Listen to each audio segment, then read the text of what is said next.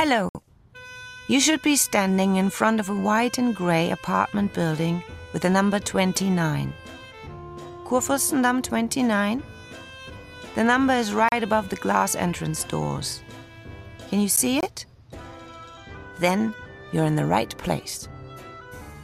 In this building is the only remaining artist's atelier from the 1920s, intact. Don't be misled by this impressive facade. Artists rarely live in such luxurious apartments today as well as back then. The atelier is in the back house, on the fourth floor. No elevator, of course. That's where the painter Jeanne Mammen lived and worked from 1919 until her death in 1976 in a two room apartment without a kitchen, with a bathroom in the corridor. The flat was very small, but it was affordable, and it was right in the middle of this turbulent avenue. For a young artist in 1919, this was the place to be. But Jeanne stayed here her entire life. My name is Meret, Meret Becker. I'm an actress and musician and a Berliner. Some years ago, I was in The Harmonists, a film about the most famous music group in Europe in the 1920s, the Comedian Harmonists from Berlin. Besides that, I knew some of them in person. There's a funny coincidence. My grandmother, Claire Schlichting, who was a comedian and a big star at that time too, had the same manager as them. And she had to flee Nazi Germany, just like them.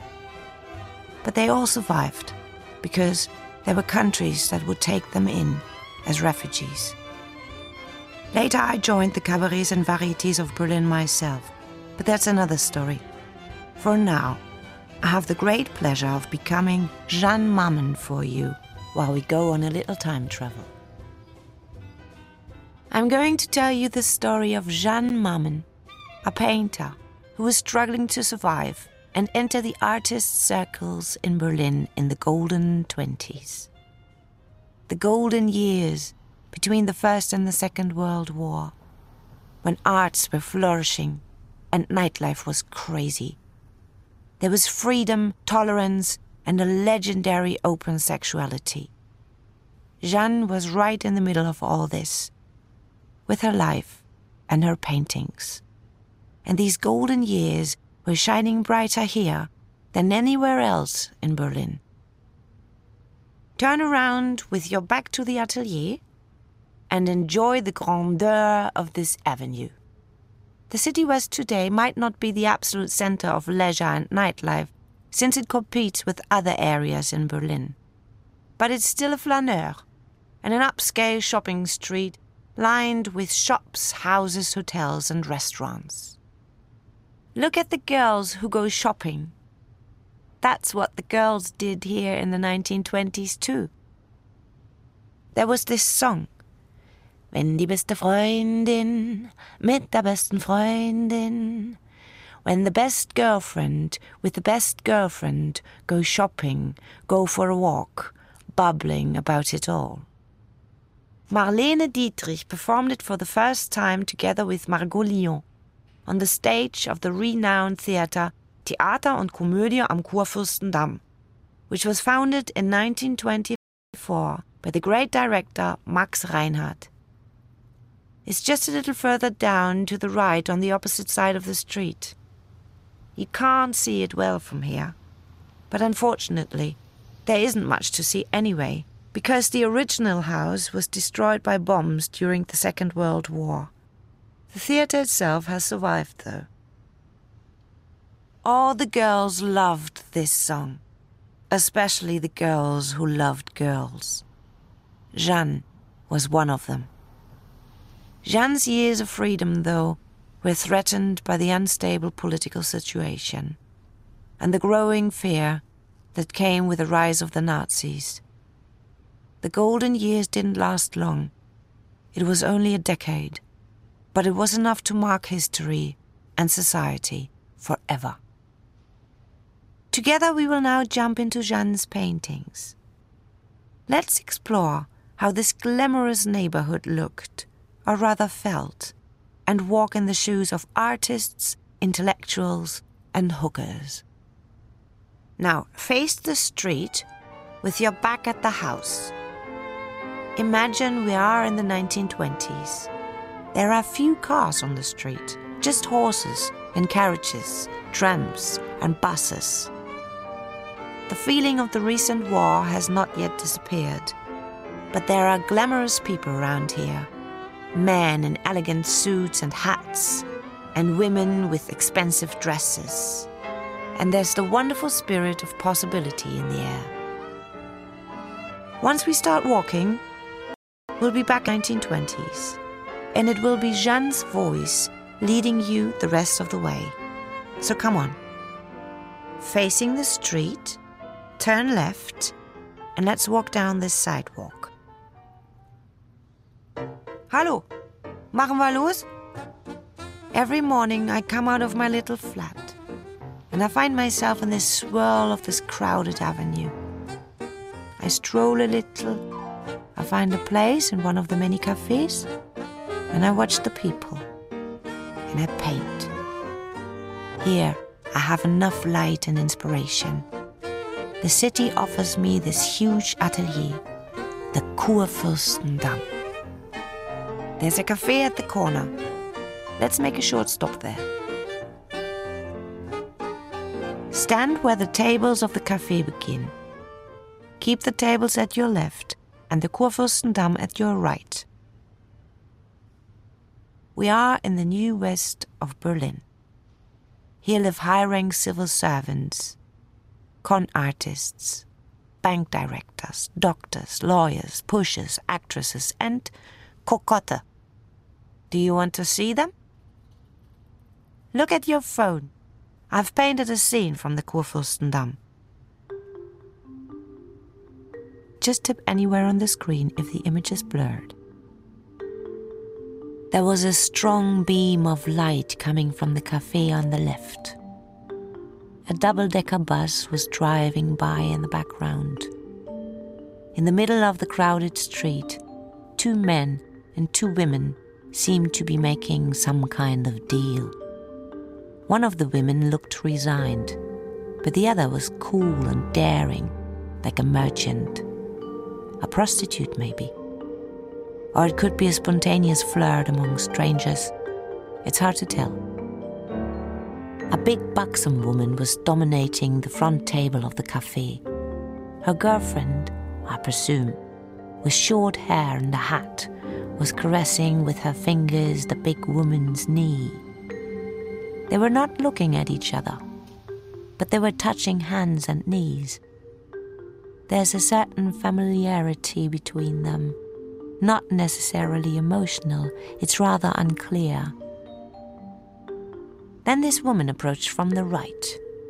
She rested her hands on her hips and threw this mocking, sarcastic look over the fur of her shoulders, so urban, kind of respectless, cool but playful, and so very sexy. She is what they call the new Berlin coquette. Let's continue strolling. Head to the traffic light and cross the Kurfürstendamm to the right. Go to the traffic island and stop there. Watch out, it's very busy. Buses and streetcars and horse carriages. Let's go. I'll meet you on the traffic island. Oh, it's loud here. Look left. See how wide it is. A large avenue is what a big city needs. In 1920, Berlin is the third biggest city in the world. Four million people. The Kurfürstendamm was created in 1875 in the example of Les Champs-Élysées in Paris. We Berliners have a nickname for it. We call it Kudamm. It was created as the Avenue of the Kurfürst, the Prince Elector, Kurfürstendamm. But in our slang, we turn it into the Avenue of the Kuh, the cow, Kudamm. I have to admit, when I walk down the Kudamm, it sometimes makes me sick. So much vanity. In 1920, a film opened in the cinemas called Kurfürstendamm. In this film, the devil realizes that lately too many damned have been coming to hell from Kurfürstendamm. So he decides to go take a look for himself. His grandma gives him a device for printing banknotes, because money he will surely need. The devil gets a nice suit from a gentleman's tailor, finds a room in a hotel, and is very soon involved in endless love affairs. He launches a film production company, gets deceived, ripped off, and in the end is convinced that even the devil can't cope with Kudamm. And he returns to hell to his grandma. When I need a break from crazy Kudamm, I prefer to take the side streets. Let's do that. Continue crossing the Kurfürstendamm in the same direction, carefully. I'll meet you on the other side. All right with a big avenue Kurfürstendamm at your back. Walk straight up this narrow side street. Look at the houses here. They have doors of expensive wood and high windows. Look at the bay window on the second floor to your right, supported by these statues.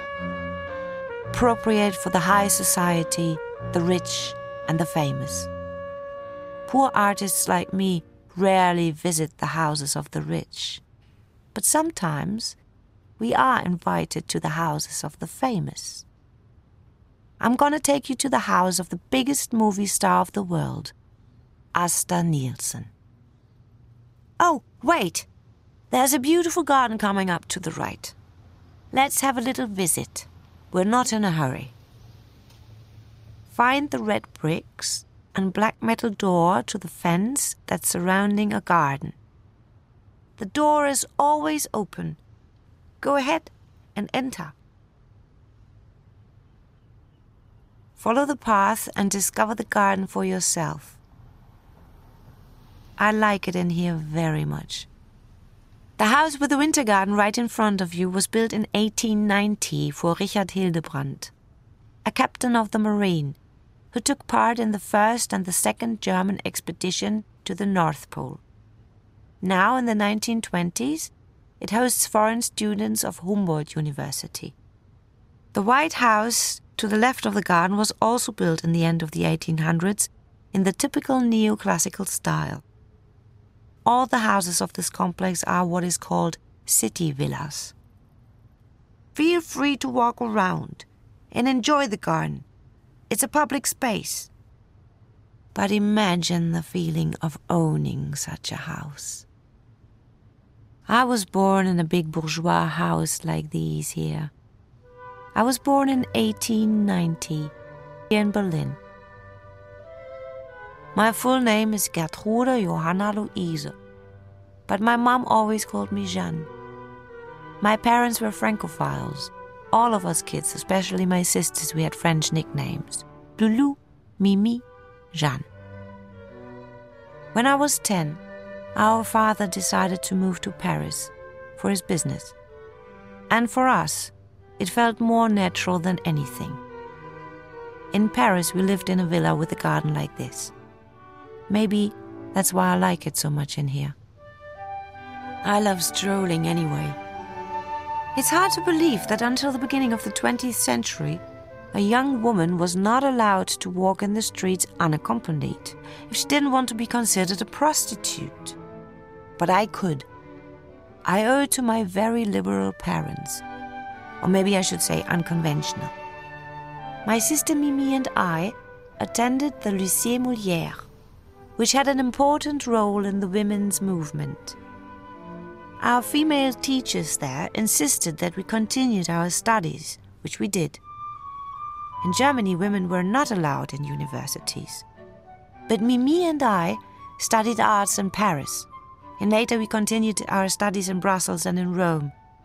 I had a careless childhood and an inspiring youth. In 1914, I was 24 years old, and the First World War broke out. Germany and Austria Hungary were fighting against the Triple Alliance of Russia, Britain, and France. We were Germans living in Paris. We had suddenly become enemies of the country which was previously our home. Our property was confiscated by the French state. We had to flee. In 1915, we returned to Berlin, which didn't feel like home anymore. Let's leave the garden through the same gate we came in. I'll tell you more about the war on the way to Asta Nielsen's house. In 1915, Germany was a monarchy under Emperor William II. Berlin looked so imperious, old, reticent. There were, of course, the circles of the Dadaists and the Expressionists, but I had no connection to them. I felt closer to Edgar Degas and the novels of Gustave Flaubert. All right. With your back to the garden, turn right and continue walking in the same direction.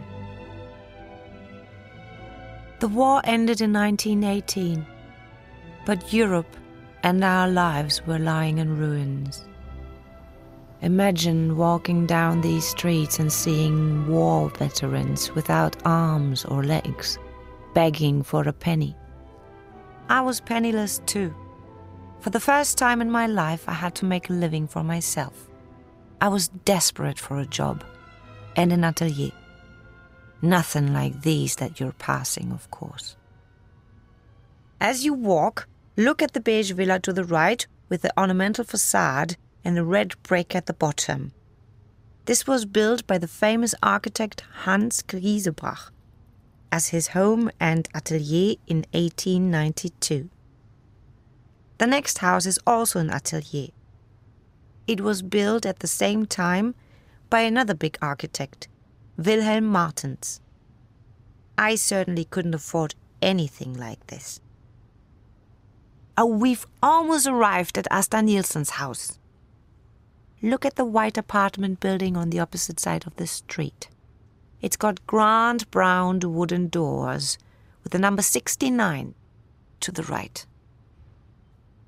When it's safe, go ahead and cross the street. Watch out for cars and horses. You should be standing in front of the white apartment building with the number 69. It has magnificent dark wooden doors and the cherubic face of an angel engraved at the top. Walk up to these doors and search for the doorbell that says Hotel. It's on a gold plate above all the other doorbells. Go ahead and ring. When someone answers, just say that you are with Detour and you would like to visit Asta Nielsen's salon. Go ahead and pause me and press play again once you're inside. Are you inside? Okay, don't rush. Take your time to enjoy the marble entrance. That's what it's made for to impress. Now take the first set of stairs to the landing with the elevator, and then follow the arrow to a second set of stairs. When you get to the next floor, you'll see a double wooden door. If it's closed, ring the bell to your left. Someone will come to show you the way. Just say hello. They know you're with me. Pause me if you need more time, and then press play again once you're on the first floor.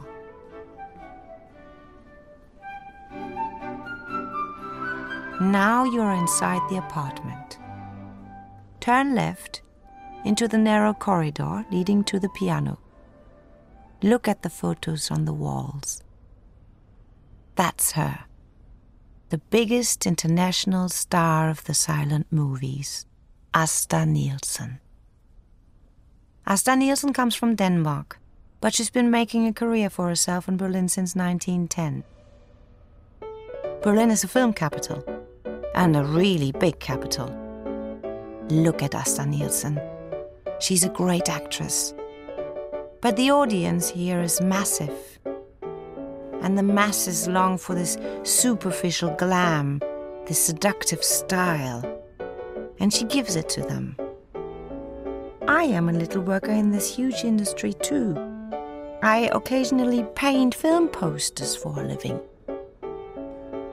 This corridor leads to Asta Nielsen's living room, her salon. This is where she receives her friends, among them many artists and intellectuals. Walk up to the piano, turn right, and you'll be there, in Asta Nielsen's living room. Find a nice place to sit if you want, but please, avoid the green couch. You'll understand why. Enjoy the soft daylight coming from the large windows. It creates such a dim and cozy atmosphere. Look at the poster hanging on the wall to the left of the balcony door. It says Hamlet and the name of the diva beside it. It's her in the poster holding the dagger. She played the main part in this film, Hamlet. The film created a sensation when it came out in 1921. Although she isn't the first woman who ever played this role, Sarah Bernhardt, had already played Hamlet on stage in 1899. But today the borders between the sexes, the male and the female roles in society, are being questioned and redefined. We live in times of sexual ambiguity, and we love it. Look at the corner with the green couch. I imagine a girl with short hair like a boy. See her on your screen. There she is. She's half lying on the couch. She's only wearing a white negligee and silk stockings. She's offering us a lustful pose, with one leg stretched on the couch the other resting on the floor. She's looking at a third person in the room. The person who'd left a pair of braces on the back of the armchair to the side. Look at her. Her eyes look tired. With one hand, she's holding a cigarette. Her other arm is falling lifeless to the floor, holding a newspaper that she'd long stopped reading. She looks bored and as apathetic as the naked sculptured female figure in the corner. Come on, time to go back to the city. Walk out of the salon, back through the hallway and downstairs to the entrance. I'll meet you outside. Press pause now. Press play as soon as you get through the door.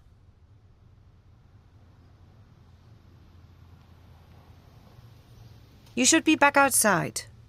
With your back to the door, turn right and start walking. We're heading back to the Kurfürstendamm. In 1918, the First World War was over. Germany and its allies were defeated. The situation was miserable. Destruction, poverty, inflation, unemployment, and riots.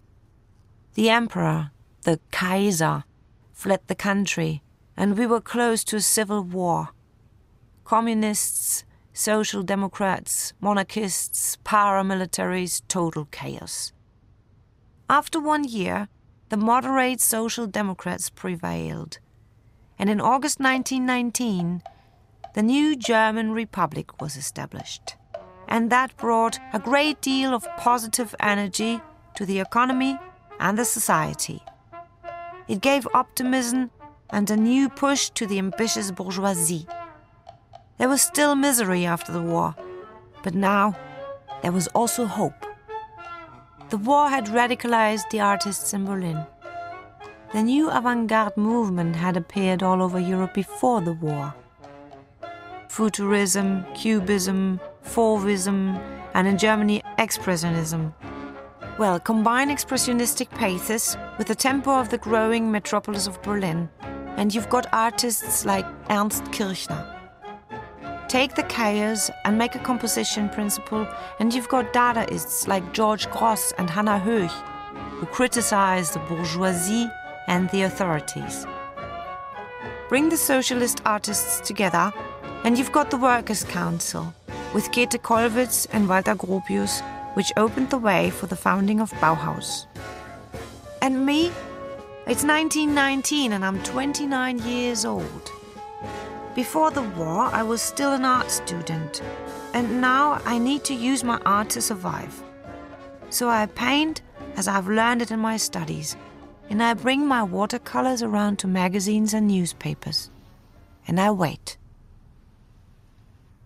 In the meantime, the survivors of this bloody world war, with nine million dead soldiers and seven million dead civilians, just need to celebrate and they celebrate here on Kudamm. And no music better describes the chaos of a big city than jazz. We'll stop at the corner of this intersection. This big house at your right with the number 217 is the Nelson Theater. Here, the Charleston arrived in Berlin for the first time. It was New Year's Eve, 1926, and dancing on the stage of the Nelson Theatre for the first time in Berlin was Miss Josephine Baker. She performed her ultra modern and ultra primitive dance, as the papers wrote afterwards. She was accompanied by a jazz orchestra, and she was wearing her famous skirt made of nothing more than just bananas. Berlin immediately fell in love with her. Look at your phones. See? I told you. There she is, crossing this very street. Now we need to cross the Kudamm. Cross first to the traffic island, then all the way to the other side. I'll meet you there. Be careful in case more peculiar vehicles pass by. Stop here. From this corner, you can see the famous Kempinski Hotel quite well. Look up and to the left, and you'll see the name written in red block letters on the rooftop right next to the flags. Now turn right, leave the hotel behind you, and continue walking on this sidewalk along the avenue. We want to see more of Kudamm and its people. Look at all the women in the street. They go to work, earn money, go shopping, and tonight they'll go dancing. That's so new and liberating. It's only since 1919 that women in Germany have been allowed to vote. Never before were so many women actively involved in the city life. In this life, there's no room for ankle long dresses with complicated cuts and wide brimmed hats. They wouldn't fit in the elevators of the new offices. And you can't do sports or dance the Charleston wearing a corset. Of course, the war played its little part in the shortening of dresses lack of fabric. But fashion coming from Paris was crucial. By the way, I do many illustrations for women's magazines. They pay well because they sell well. We'll make a stop now by the house with the number 26. You should be standing now in front of this impressive building with the four Ionian columns above the entrance and the four statues to the right. This is the Union Palast, which opened in 1912 and was one of the first big cinemas in Berlin. Not a little side room in a pub, with a badly tuned piano showing short films to a loud audience, but a real palace for feature films. A film palace with a big screen and an orchestra. It looks more like a temple, though, it belongs to the major film company Universum Film AG, the UFA, for which I design film posters. We'll see more film palaces later. In this building under the cinema was the new Café des Westens, a well known meeting place for artists and intellectuals. There are many around here. If you want to be part of the scene, you just spend your days in the cafes. I will show you another cafe now, where we can also have a coffee break. Let's continue walking in the same direction we've been going. I spend hours every day in cafes. It's warmer than home in winter. But everyone meets in cafes nowadays. Young, ambitious actresses, writers with their fresh manuscripts, the talented and the not so talented, but all of them artists. The least you want to do is drink coffee. You go there to read the newspapers, to play chess, to discuss the news of the world, to see and to be seen, to draw or to have your portrait made, to get a commission for a book, an article, a painting, to meet the critics. Where else would you do all that? The waiters are mostly nice to the poor artists. We are allowed to spend many hours in front of the same cold cup of coffee. Even tourist groups from the countryside stop by to see the Bohemians. You should be able to see by now the characteristic striped red and white awning hanging over the first floor of the building on the corner up to your left. That's where we're going. This is the famous Café Kranzler, previously Café des Westens and Café Größenwahn. It's been a meeting point since 1893, at first mainly for writers. First it was called Kleines Café, the small café. Then it was expanded with halls of billiards and a casino. It lost its central role in the artist's life only after the Romanisches Café opened in 1916, a little further down. Past the entrance to the subway, and then you should be able to see a rather narrow entrance at your left, just before the awning. Go to this entrance. It has glass doors and a gold handle.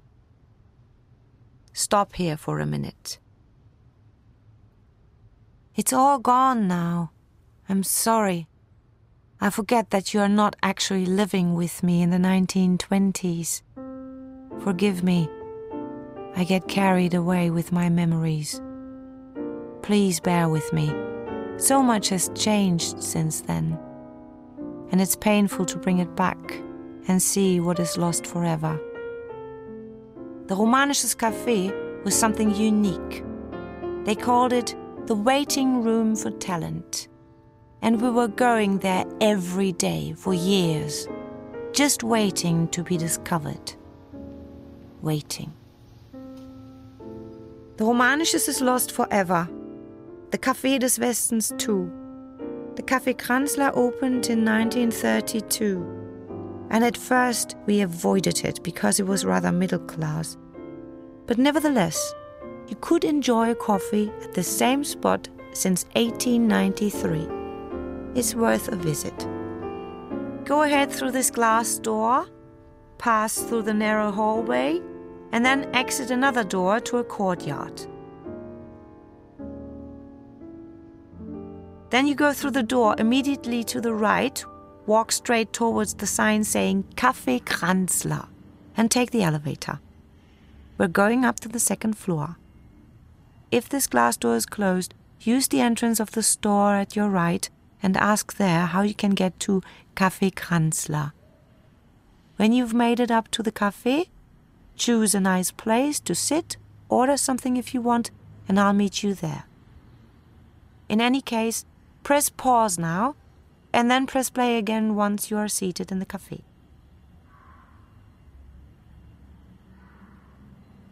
Are you with me? Look out these large windows and this beautiful view over the Kudamm. This striped red and white awning is always part of the image wherever you look. Now look at your screen. Three elegantly dressed women are sitting around a table. They're wearing tight cut afternoon dresses. All three wear their hats deep on their foreheads, throwing cool, blase looks under their heavy makeup. In the noisy cafe, under the looks of the men around them, and among hasty waiters, these three women remain emblematically silent. Are they waiting for something? Are they just bored? Where do their elegant clothes come from? Hard work in an office? Or men? Or both? In 1923, the government introduces monetary reform that results in a certain economic stabilization and the radical political and artistic utopias that were blossomed at the end of the war are slowly being used up, smoothened. Now, artists paint precisely and realistically. Look around at the customers of this cafe and try to reflect on their background. That's what I do for hours every day. Sometimes my portraits tend to become like caricatures, but they can't compete with the harshness of caricatures by male painters like George Grosz and Otto Dix. I'm only trying to see the life behind the obvious features of someone's appearance. I may be critical, but this is what I see, and I just reproduce it. Art critics describe this movement as new objectivity and suddenly I have a place in it. The editors of satirical magazines and newspapers are now interested in my watercolors. I can sell my paintings. Not only commissioned illustrations for fashion and films, but my personal work. It's very satisfying. And it's another source of income, of course. Between 1920 and 1922, under this cafe was the Cabaret Größenwahn, which means megalomania. Great name for a cabaret on Kudamm, isn't it? It was founded by the actress and singer Rosa Valetti. It lasted only two years, but it was enough to go down in history as one of the most important cabarets in Berlin. It was inspired by the great Parisian cabarets of the late 1800s but it also expressed the difficulties and the sorrow of the working class. Rosa Valetti herself often performed here. I love the cabaret. I love the depictions of Henri de Toulouse-Lautrec that I saw in Paris. I am also allowed backstage, and I paint the dancers, the revue girls. I'm kind of fond of one artist especially Valeska Gert, a fascinating woman. I've made her portrait. Look at your screen. See how she pulls the muscles of her face for some motionless, silent seconds. Valeska can dance everything. She can even dance the silence and the pause. I will never sell this painting. It will always be in my atelier. Have a careful look at Valeska's haircut. She has a bob haircut. Me too. Most girls do. All right, time to get going. But if you feel like staying longer, just press pause and enjoy your coffee and the view. I'll meet you back outside at the entrance where we came in under the red and white awning.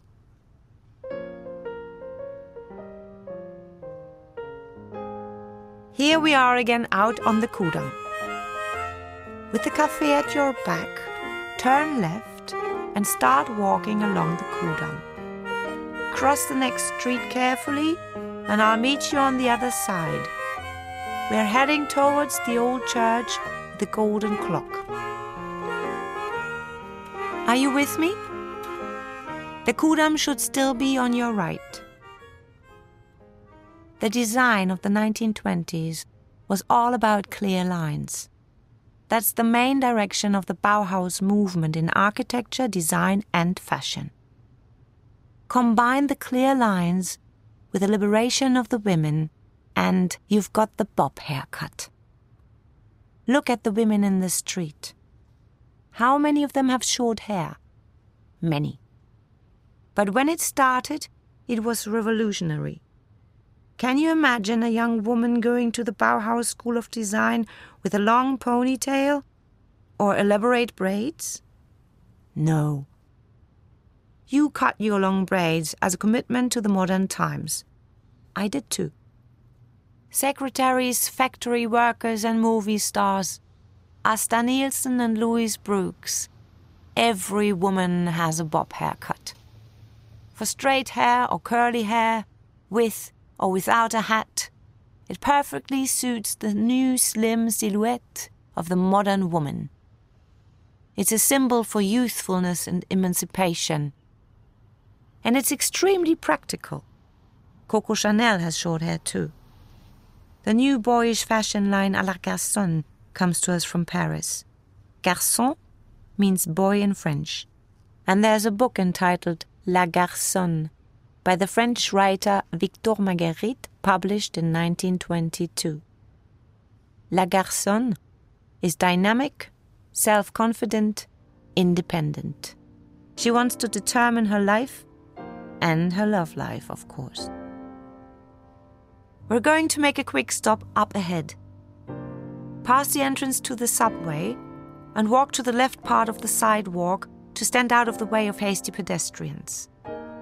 Look right to the opposite side of the street. We're standing across the street from the temple, so to say, of expressionistic cinema, the Marmor House.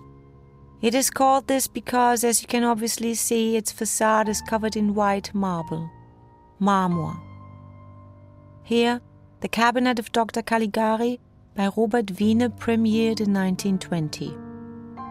The film denounces the irrationality of authority it plays with our perception of reality, the good and the bad of human nature.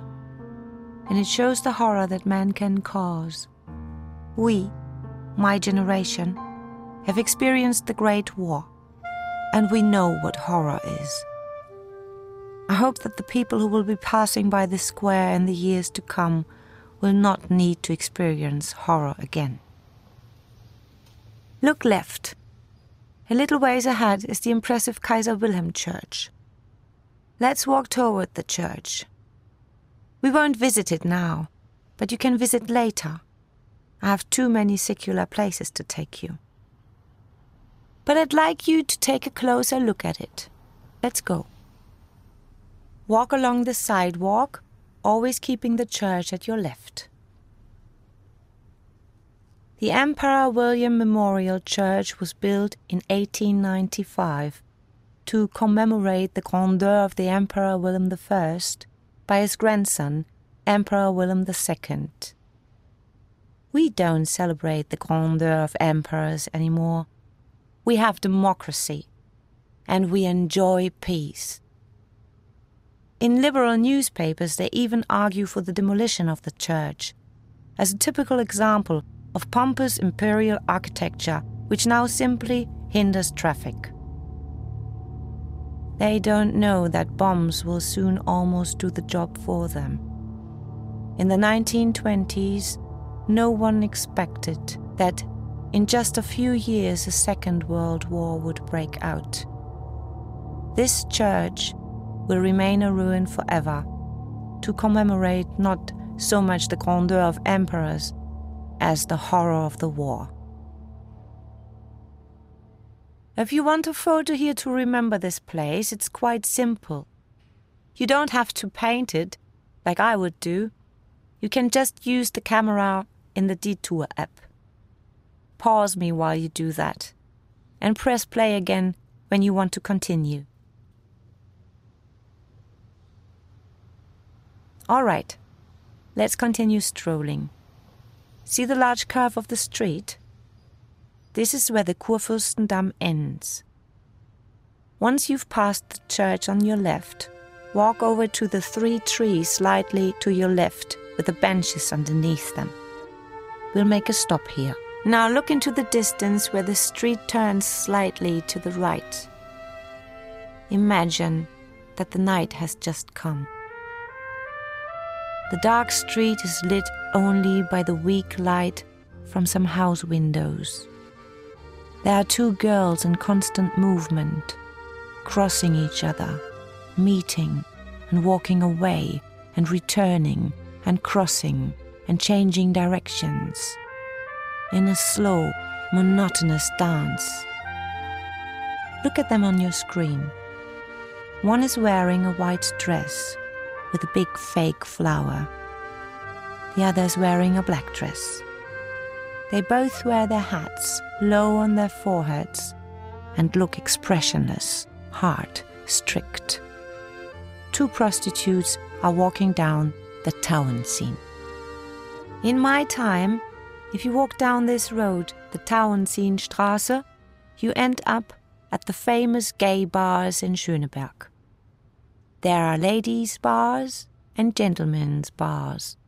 Some have ladies' nights and men's nights, and some are mixed. In some ladies' bars, you meet all sorts of women intellectuals, artists, and working class girls. Others are very chic. There's often a piano, and you might be lucky to see an operetta singer give an impromptu concert. Some bars are hidden in backyards, in cellars, or behind dark curtains on the windows to keep out the curious eyes. But when you step inside, especially on a Friday or Saturday night, you will surely find what you've been looking for. Until some time ago, you might also have bumped into Anita Berber, performing the sexiest dance you can ever imagine or just consuming cognac and cocaine. So much cocaine, and so many lovers, men and women. In 1928, Anita Berber died at the age of 28 of tuberculosis. Or, as the poet Mascha Kaléko would later put it, in vain she died of the complications of living. With the church at your back, turn left and cross this pedestrian plaza. The church should now be at your left. We're heading toward the big avenue that runs parallel to the Kudamm. Berlin is very tolerant and famous for its hedonistic nightlife. The nightlife here is not marginalized. It is supported by the culture in general, by films, theater, pulp fiction, and magazines that are openly sold in kiosks. I often send my watercolors and sketches to the magazine Die Freundin, the girlfriend. Now cross this big avenue carefully. I'll meet you on the other side and we'll talk more about Berlin's uninhibited sexuality. Are you with me? With your back to the street, turn left and continue walking. Berlin attracts the free spirits, the different, but also the curious and the sex tourists. A main attraction is the Hirschfeld Museum, part of the famous Institute for Sexual Science, located at the northern edge of Tiergarten. I'm going to take you to a place where there's a nice view over the Tiergarten. Since the mid 1800s, medical scientists in Berlin have argued about same sex love, whether it is a natural thing or a perversion.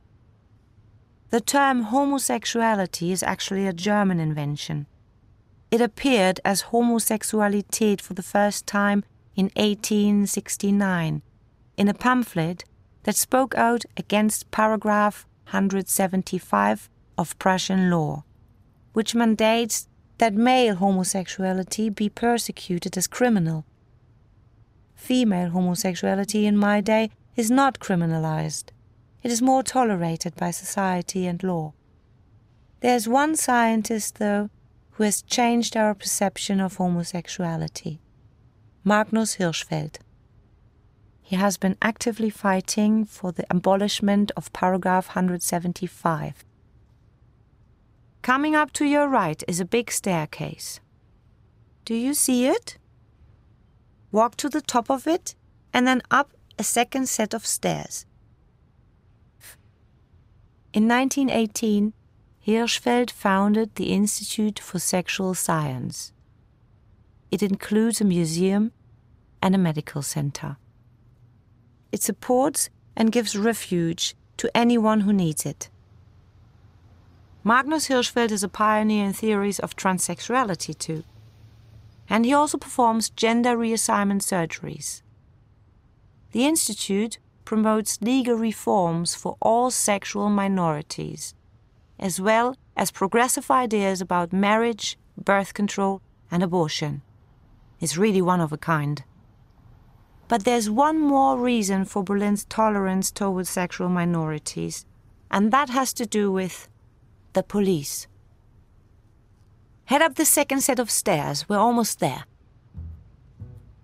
Under the leadership of an innovative commissioner, the Department of Homosexuals and Blackmailers found creative new methods to fight prostitution, which flourishes in places like the dark pathways of the Tiergarten Park.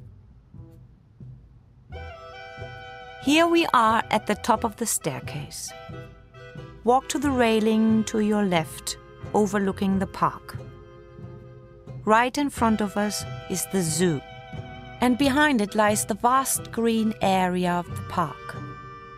If you stand by the railing, you are facing the north.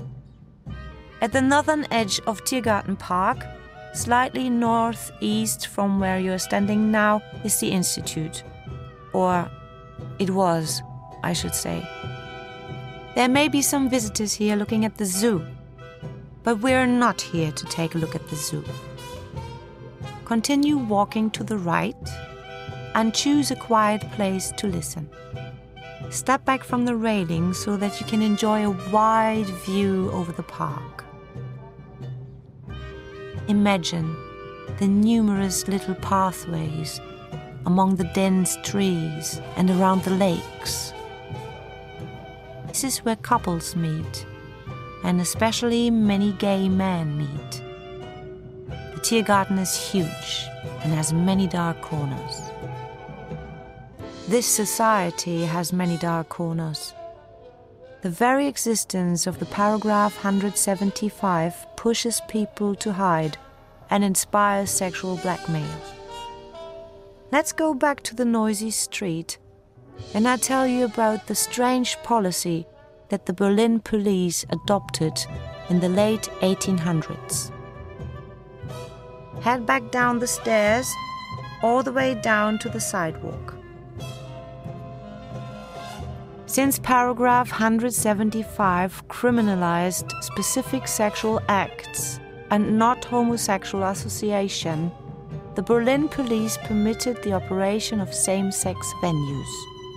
So they identified male prostitutes and observed them in order to help the victims of blackmail. This way, the shadowy and hidden sexual minorities became visible, and they were tolerated, and they could form communities.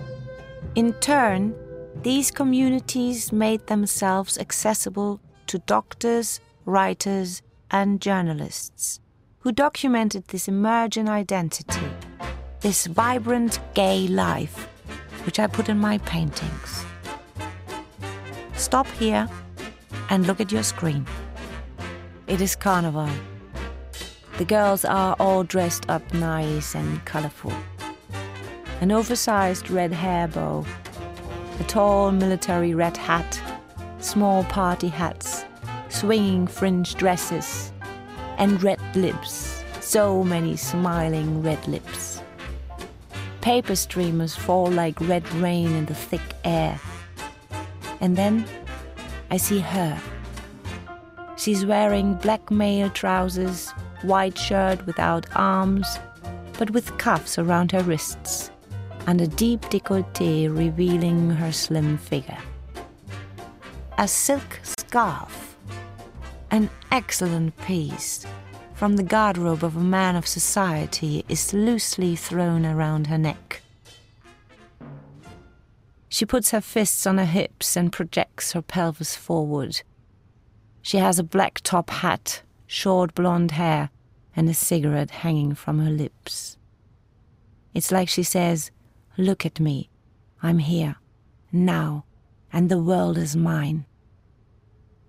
Then suddenly, her red haired girlfriend approaches from behind, with eyes closed and arms raised to the music, and drags her back into the swirl of the dancing crowd.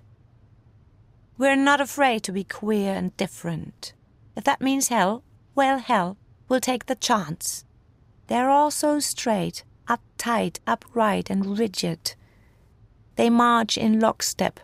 We prefer to dance. That song accompanies our nights, our lavender nights.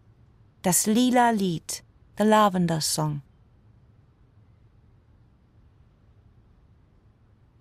It was written by the cabaret composer Mischa Spoliansky and the songwriter Kurt Schwabach in 1920.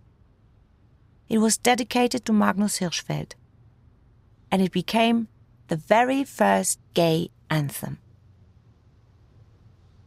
Let's continue walking down the stairs. We see a world of romance and of pleasure. All they can see is sheer banality. Lavender nights, our greatest treasure. Where we can be just who we want to be. You should be at the bottom of the stairs now. Turn right and continue walking. To your right, you will soon see the big cinema called the Zoopalast. It has a slightly curved facade with huge posters of the current screenings. Let's stop in front of it. Okay, now we're standing right in front of the Zoopalast. In this cinema, the film Metropolis by Fritz Lang premiered in 1927. The film is set in a futuristic urban dystopia, but it describes our times so well. It is influenced by Cubism, the Bauhaus, and by the skyline of New York. Now, turn your back to the cinema and look at the high rises on the opposite side of the street. Shortly after the premiere of Metropolis, the whole world felt the influence of the skyline of New York. In October 1929, the Great Depression began. The stock market on Wall Street crashed, and the whole Western world seemed to be collapsing like dominoes. The financial crisis destabilizes our young German republic. People seem to lose their trust and hope in democracy it seems like they're looking for a new leader again. Now look right.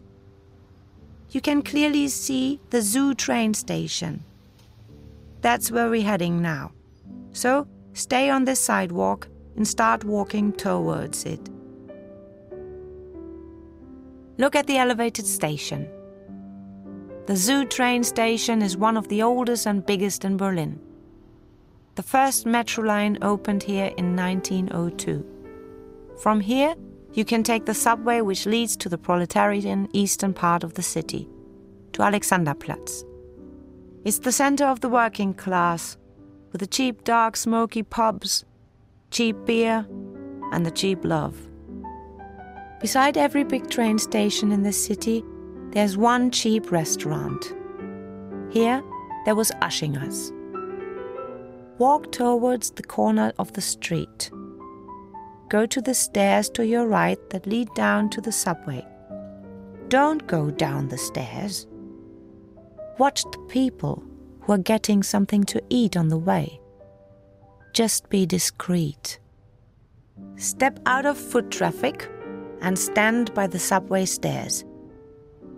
Imagine that you walk through the sad crowd of the restaurant Aschinger's. Most are standing, so will you. Who wants to spend much time here? This is not for pleasure. This is out of need. There's a young couple. Look at them on your screen. A tall, thin young man. His head is bent down, his shoulders heavy. His hands are strong worker's hands. He's looking down to the plate in front of him. His girlfriend is lying her tired head on his side, staring at the same plate. Are they going to share this small meal? And this one and only glass of beer? They are both silent, resigned, leaning on each other. In the background, there's the anonymous, undefinable crowd, the people. Now turn your back to the stairs and keep the zoo train station on your right. We're walking down the street that runs parallel to the station. So, with your back to the subway stairs, cross this next street and continue walking. But pay attention. As we cross this street, we are leaving the decade of 1920 behind and entering a new era. I'll meet you on the other side. Let's continue walking straight with the train tracks on your right. Welcome to the 1930s and to the new depression. There's a person in German politics who takes advantage of the world financial crisis. It's Adolf Hitler, and he becomes popular by opposing everything. The Treaty of Versailles, which ended World War I, he calls an injustice to Germany. The democratic government he calls inefficient. Capitalism as well as communism he calls a Jewish conspiracy. In the elections in September 1930, Hitler's National Socialism Party wins 19% of the seats in parliament. We're heading to the squarish white shopping mall on the corner, diagonally across the street. Cross the streets in whatever order makes sense, and I'll meet you there. Okay. Keep the shopping center at your left and the zoo train station at your right, and head towards the elevated train tracks. It is 1932. The news about our political situation is unsettling there are new rounds of elections continuously, and still no stable government. There's poverty and fear. In the last round of elections, the Nazis got 37%. Yet, we continue living almost as before. And my career has just started really moving forward. Kurt Tucholsky, one of the most important intellectuals of our time, wrote a piece titled Answer to Jeanne Mammen, to me. And I had my first big personal exhibition in a gallery, in the famous Gurlitt Gallery. But how can I be happy when on my way home I see people sleeping under the bridges of the S-Bahn? Let's pass underneath the bridge and continue walking in the same direction. In the meantime, I am finally enjoying my first steps into the artist circles. Look at your screen. The gallerist Fritz Gurlitt himself offered me a chance to do the illustrations for the German edition of The Songs of Bilitis. It's a collection of love poems written in 1894 by the French poet Pierre Louÿs. He imitated the style of the ancient Greek poet Sappho, variations on the subject of lesbian love. The theatre is the impressive white building on the opposite side of the street to your right. Stand opposite its entrance and step out of foot traffic. This is the Theatre of the West a renowned theatre. It opened in 1896, the very first theatre in this area of Charlottenburg. The greatest tenor of all time, Enrico Caruso, has appeared on this stage. In the 1920s and 30s, it plays revues and operettas, while in the basement, a revolution begins. In 1921, the legendary political cabaret Wilde Bühne, Wild Stage, opened here by the actress and singer Trude Hesterberg. There are critical voices in this society who also resist Hitler's populism. On the stage and in the audience of this cabaret, the most revolutionary theatre people and intellectuals gather Kurt Tucholsky and Bertolt Brecht, and the anarchist writer Erich Mühsam. Lately, I very much enjoy the company of a young engineer and a talented sculptor too, Hans Uhlmann. We share the same love for French literature and have similar ideas. Hans believes strongly that socialism is the solution for the misery of the world. I don't know. The wild stage only survived a couple of years, like most cabarets. In 1931, Friedrich Holländer opened the Tingeltangel Theater here, where Marlene Dietrich sang her international hits from the Blue Angel. Let's continue walking in the same direction. To the right, you can see Delphi. It's a big dance hall, one of the many that started appearing here, like mushrooms.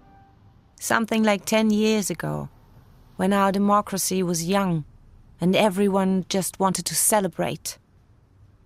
We still live in a democracy, but the Nazis have begun terrorizing the city. There are often street fights with the communists. And recently, there was the first open attack against the Jews. We'll stop briefly at the next corner.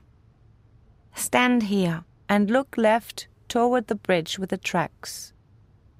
Behind it is the synagogue of Fasanenstraße.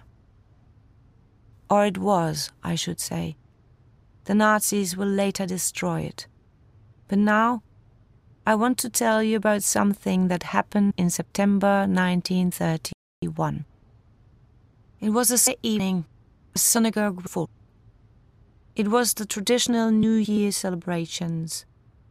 Then, somewhere between 700 and 1500 angry young men started gathering here. What followed is hard to describe the Nazis attacked the Jews who were leaving the synagogue, blindly hunting families, men, women, the elderly. They continued down towards the Kurfürstendamm to the Café Reimann, which is owned by a Jew. They beat the customers and destroyed the cafe. What is going on? How are they allowed to do that? This is an open, tolerant democracy. Or is it not any more? The next morning, the headline in the liberal newspaper read, Where was the police? I'm wondering too. But I'm also wondering, how could that happen in the most crowded avenue of Berlin on a Saturday evening? Hans has hope and trust. He's a member of the German Communist Party. But I'm not the type of person who belongs to political parties and associations. I'm not even registered with a health insurance company, nor at the Female Artists Association. All my life, I've had one wish. I've always wanted to be just a pair of eyes walking through the world unseen, only to be able to see others. Let's continue in the same direction as before. Cross the street carefully. Keep walking straight. In the election of November 1932, the Nazi Party became the largest party in the parliament. After a series of discussions and machinations on January 30th, 1933, Hitler was sworn in as Chancellor. We had so many Chancellors in the last few years. No one believed that this one was going to stay longer. Journalists, politicians, writers, and diplomats argued that Hitler was not really dangerous. In February of 1933, the Reichstag, the House of Parliament, is set on fire. The communists are accused and persecuted, but the fire is also used as a reason to suspend civil liberties altogether. In March, the parliament votes for the Enabling Act, which allows the Chancellor Hitler to enact laws without the consent of the parliament and the limitations of the constitution. This is the end of democracy, as far as I'm concerned. The other day, I helped Hans at distributing anti fascist pamphlets. Hans was arrested and put in jail. Turn left at the next corner and continue walking. I've been unemployed since February. Most of the magazines for which I've been working are banned. My work is considered degenerate, like that of so many others, and it can't be published anyway. I have no intention whatsoever of adjusting myself to the new regime. I've survived worse. I'm not afraid. Hans is out of jail now, but he's unemployed too. We have a car together, and we sell second-hand books on the Kurfürstendamm. On May 10th, 1933, 25,000 books were set on fire, right in the center of Berlin. They were by authors that the Nazis characterized as degenerate. Keep walking straight under the train tracks. It's now summer of 1933. Hitler needed only five months to destroy everything that existed in Germany outside the Nazi Party. The golden twenties are tragically coming to an end. I just hope that we didn't celebrate freedom and tolerance for nothing. The gay bars and associations are now illegal. Some people try to continue meeting undercover. My sister wants to follow her girlfriend to Tehran. Most artists, intellectuals, left wing and gay activists, they lose their jobs. They are being persecuted and are forced to emigrate. Bertolt Brecht, Mascha Kaléko, Friedrich Holländer, George Grosz, Valeska Gert, Rosa Valetti, Erich Kästner, Käthe Kollwitz. I could go on forever. Modern art as a whole is being considered Jewish, communist, anti German, degenerate. The words have lost their meaning. The world is losing its meaning. Who should I follow and where should I go? I think I would just immigrate in myself. Here it is. My personal secret land of immigration. Walk until you see a golden column sticking out of the building to your left. Just past it, you'll see a pair of double glass doors. Are you in front of the glass doors? Go on through the doors. After you walk in, follow the corridor straight ahead past the shops. You'll see another set of glass doors that lead you out to a courtyard. Walk into the courtyard and I'll meet you there. This is my little oasis. Isn't it nice? You can hardly hear the noise of the Kurfürstendamm here. On the opposite side from where you're standing, you can see the backside of the Kempinski Hotel. And to your right, you see the backside of the building on Kurfürstendamm 29. We saw the front at the beginning of our walk together. Look up to the fourth floor. There's one window with the kind of square pieces of glass that are typical for an atelier window. Yes, that's mine. And this is where I leave you. And this is where I, Meret, the voice of Jeanne, join you again. Jeanne's story ends here. It is carried on now only in her paintings. Jeanne Mammen lived in this atelier and flat from 1919 until her death in 1976. This little quiet, introverted woman lived here for almost 50 years and died poor and mostly unknown. She is only now being rediscovered and considered to be among the great artists of the Weimar Republic, of this libertine, provocative period, full of contradictions, full of conflicts, full of an unstoppable power. See now on your screen how Jeanne saw herself. A self portrait from 1926 when we first met her. Now, look up at this window and imagine. During the Second World War, the bombs broke the glass. The freezing north wind blew in. Jeanne had to burn her furniture and her paintings to keep warm. Her realistic period was over. She was influenced by Picasso and Cubism. After the war was over, the situation didn't improve much for her. She was supported by a few faithful friends who bought her paintings or sent her help from abroad. Jeanne never stopped painting. When she had nothing to paint with, she used the glossy paper from candies and old cables.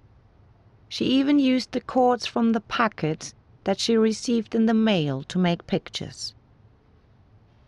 She never wrote a detailed biography. I'd rather paint as long as I still have the means, she said in her last interview. This is also a kind of long time diary. You should always write that my pictures were created between 1890 and 1975. Jeanne Mammen died on April 22, 1976, in Berlin. She was 86 years old. She had been working on her last painting for very long. See it on your screen. It's called The Promise of a Winter. It's very abstract. The background and dominant color is white.